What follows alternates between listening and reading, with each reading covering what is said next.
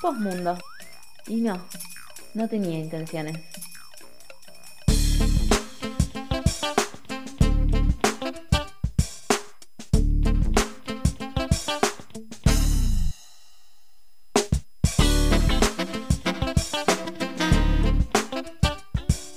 Me encanta cómo pasamos a cortina justo cuando me había mendado una galleta a la boca y tuve que sacármela. Ah, Hoy, hoy no, el no- día... no me di cuenta que estabas por, Sí, sí, por sí. mandarte una galleta. Hoy, hoy el día está cruzadísimo. Eh, ¿Qué más está cruzado? Lo de Time, ¿no? Eh, sí, sí, sí, Taín que más, más que cruzado está medio, está, está medio a flote, A flote. a- hablando, para, parafraseando circunstancias. Eh, porque, bueno, ¿cómo es la pregunta de todos los sábados, Oke? ¿A qué hemos sobrevivido, Méndez? Eh, he de decir que quien está sobreviviendo en este momento es la, la causa, digamos. La causa de Taín eh, está, está sobreviviendo porque, para poner a, modo de resumen, eh, en agosto, a principios de agosto, eh, la causa prescribió, por así decirlo. Eh, se, decretó que la causa prescribía. Esto quiere decir, en resumidas cuentas, que la causa se daba de baja y no se iba a continuar investigando. Eh, pero en, el, en este momento se logró dar marcha atrás con eso y la causa va a seguir adelante. Entonces, bueno, eh, es algo bueno en rasgos generales lo, lo que traigo hoy. Eh, recordemos, esta causa por time es una causa por daño ambiental, por contaminación ambiental culposa, que, bueno, en este momento se va a seguir adelante. Eh, el, jue- el fiscal, perdón, el Alejandro Peralta Botonelo, junto con tres grupos querellantes, eh, fueron quienes apelaron al juez Claudio Lazo, que este juez Claudio Lazo fue quien había dictado la prescripción. El martes 28, este martes, eh, la Cámara de Acusación anuló esta resolución de- del juez Lazo, permitiendo que la investigación y los juicios continúen, digamos. Eh, lo que la Cámara de, Acusación consideró era que no había un, un fundamento real para que la causa prescriba. Lo que decía Lazo era que ya había pasado mucho, mucho tiempo. Claro. Eh, que esta causa empezó en 2017 a 2021, ya habían pasado 5 años, no, estoy haciendo mal el cálculo. 3 años y medio, casi 4 años fueron que pasaron. Eh, entonces, la, Lazo se eh, amparaba en esto, en el plazo de tiempo que ya había pasado. Eh, para recordar brevemente lo que fue la causa. Taim era una planta de tratamiento de residuos peligrosos que se ubicaba acá en el sur de la ciudad, que en marzo del 2017 eh, hubo una fuerte lluvia que generó que se, se inundara esta planta debido a las deficiencias propias de la infraestructura de la planta. Digamos, se inundó, se desbordó eh, y toda esa agua llena de mierda tóxica salió a los alrededores de la planta, contaminando todos los alrededores. Entre esas partes que se contaminaron estaba un canal del dique Los Molinos que abastecía al 30, que abastece hasta el día de hoy al 33% de la ciudad de Córdoba. Eh, esta, la contaminación que se generó este, en, este día, en marzo del 2017, eh, se puede rastrear hasta el día de hoy, pero ya está en, en una situación está tan dispersa ya que es difícil dictaminar qué tanto se contaminó. Lo único que sí especifican las investigaciones es que si al- con tanto paso de los años todavía se encuentran residuos de esta contaminación, quiere decir que la contaminación fue muy grande. Claro, sí. Entonces, eh, es importante que esta causa, al, al final de todo y de los intentos de, de prescribirla, siga en pie, que se continúe la investigación y que se juzguen a los culpables, digamos, tanto en el ámbito privado como en el ámbito público. Pues es una causa que tiene una investigación por ambos lados. Eh, Se está juzgando tanto a quienes eran los gerentes y directivos de Time como a la parte política que les permitió trabajar en una zona que era inundable y que geográficamente no era apta para hacer un tratamiento de, este tipo de residuos. Eh, en la semana me comuniqué con Elisa Lacombe, que es Elisa o Eliana, la verdad no me acuerdo, ahora... Eli. Sí, Eli, ahora la verdad me, entró la duda, lo tenía anotado pero mi libretita quedó en la mochila. Eh, con Eli Lacombe, eh, que es una, una vecina de Santa Ana y además es querellante en, en esta causa. Eh, lo primero que me decía es cómo, cómo recibieron esta causa y cómo recibieron eh, la noticia, digamos, de que se levantaba la prescripción. Bien, la verdad es que nosotros ya llevamos un proceso bastante largo, ¿no?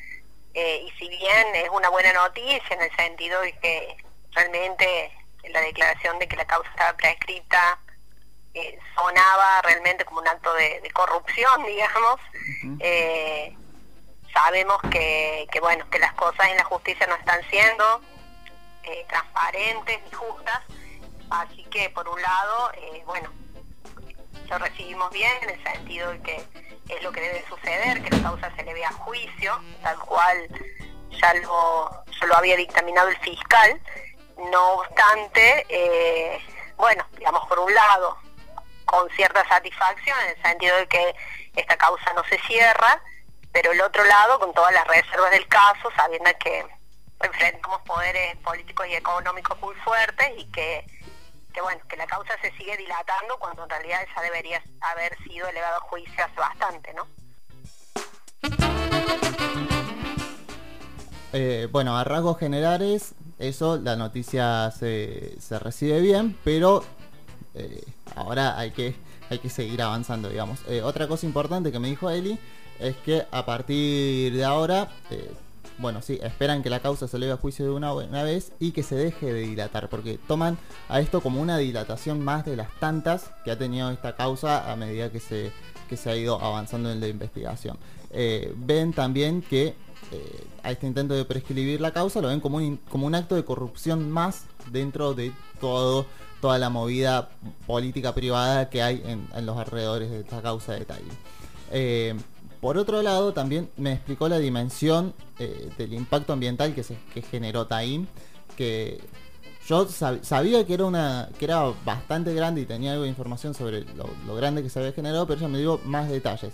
Eh, más que nada que va mucho más allá de la planta, va mucho más allá del barrio Santa Ana, incluso va más allá de la ciudad de Córdoba y es difícil a estas alturas eh, poder definir con certeza dónde están eh, los contaminantes de Taín, en qué lugares están ubicados, a dónde están llegados y es difícil eh, poder tratarlos y sacarlos. Eh, escuchamos esto que me describía Eli.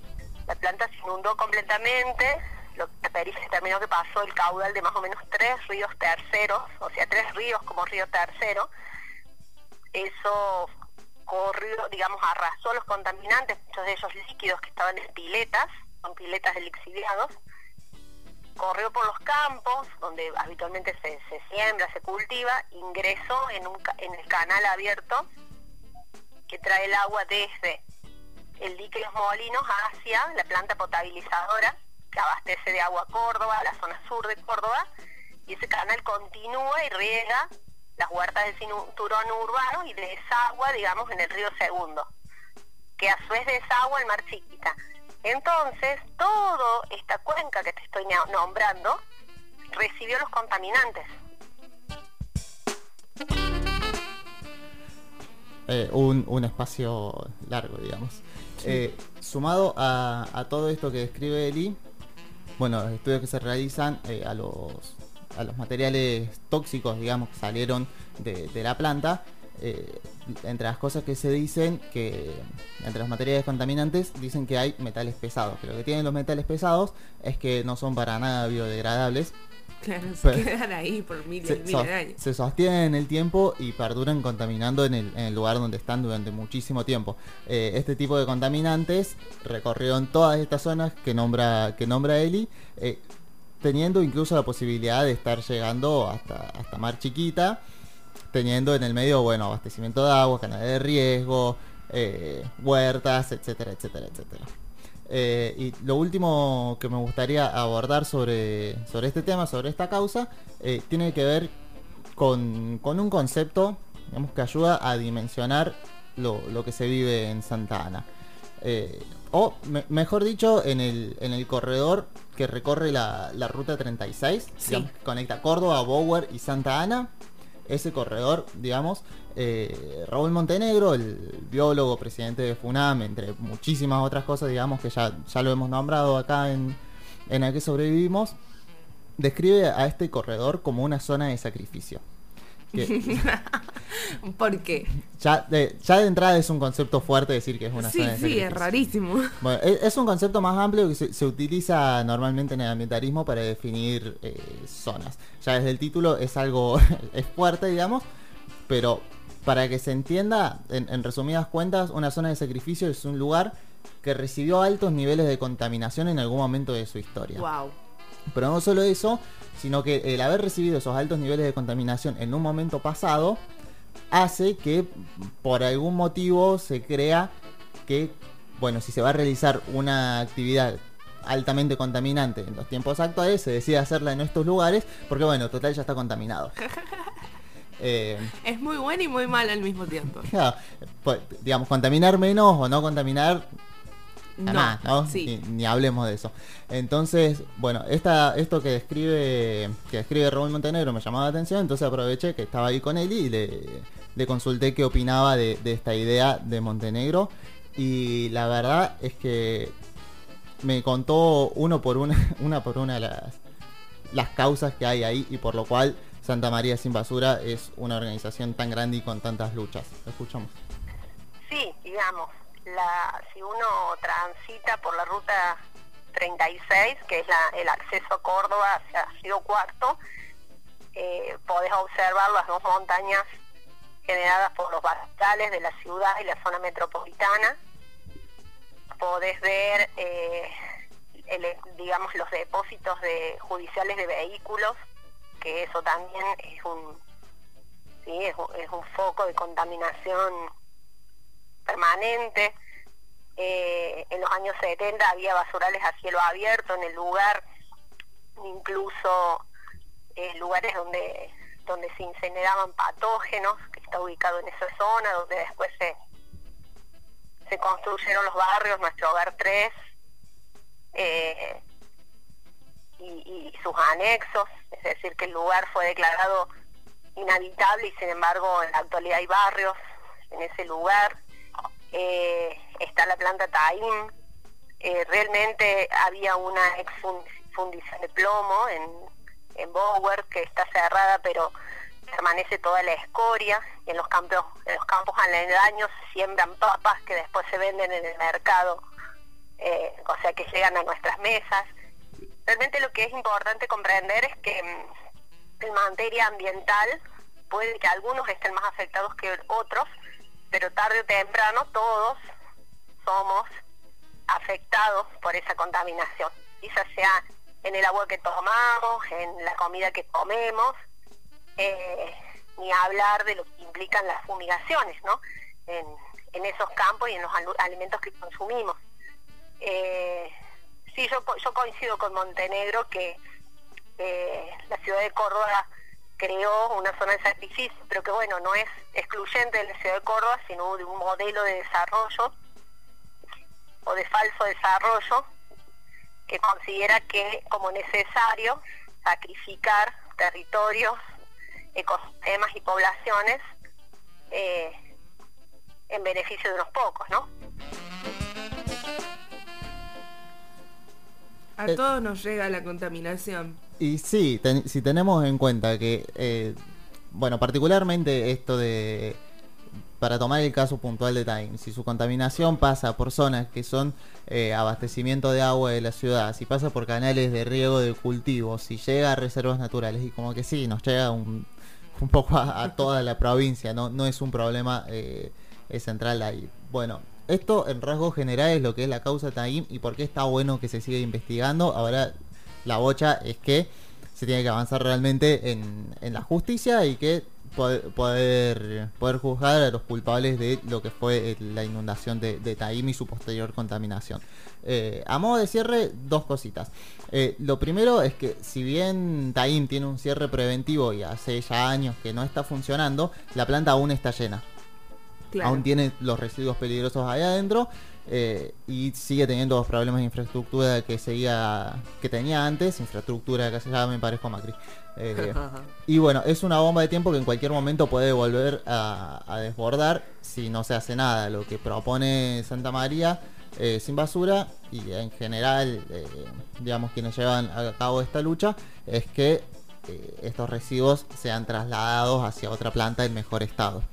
Eh, y por otro lado, lo segundo, eh, como cada vez que traigo una entrevista así de pesada y larga, el lunes va a estar publicada en la web de Gen eh, una nota más completa con más detalle y con más fragmentos de la, de la entrevista. Así que el lunes, genfm.com.ar, van a encontrar la nota. Entren más a la tardecita si me dan tiempo. Me encanta.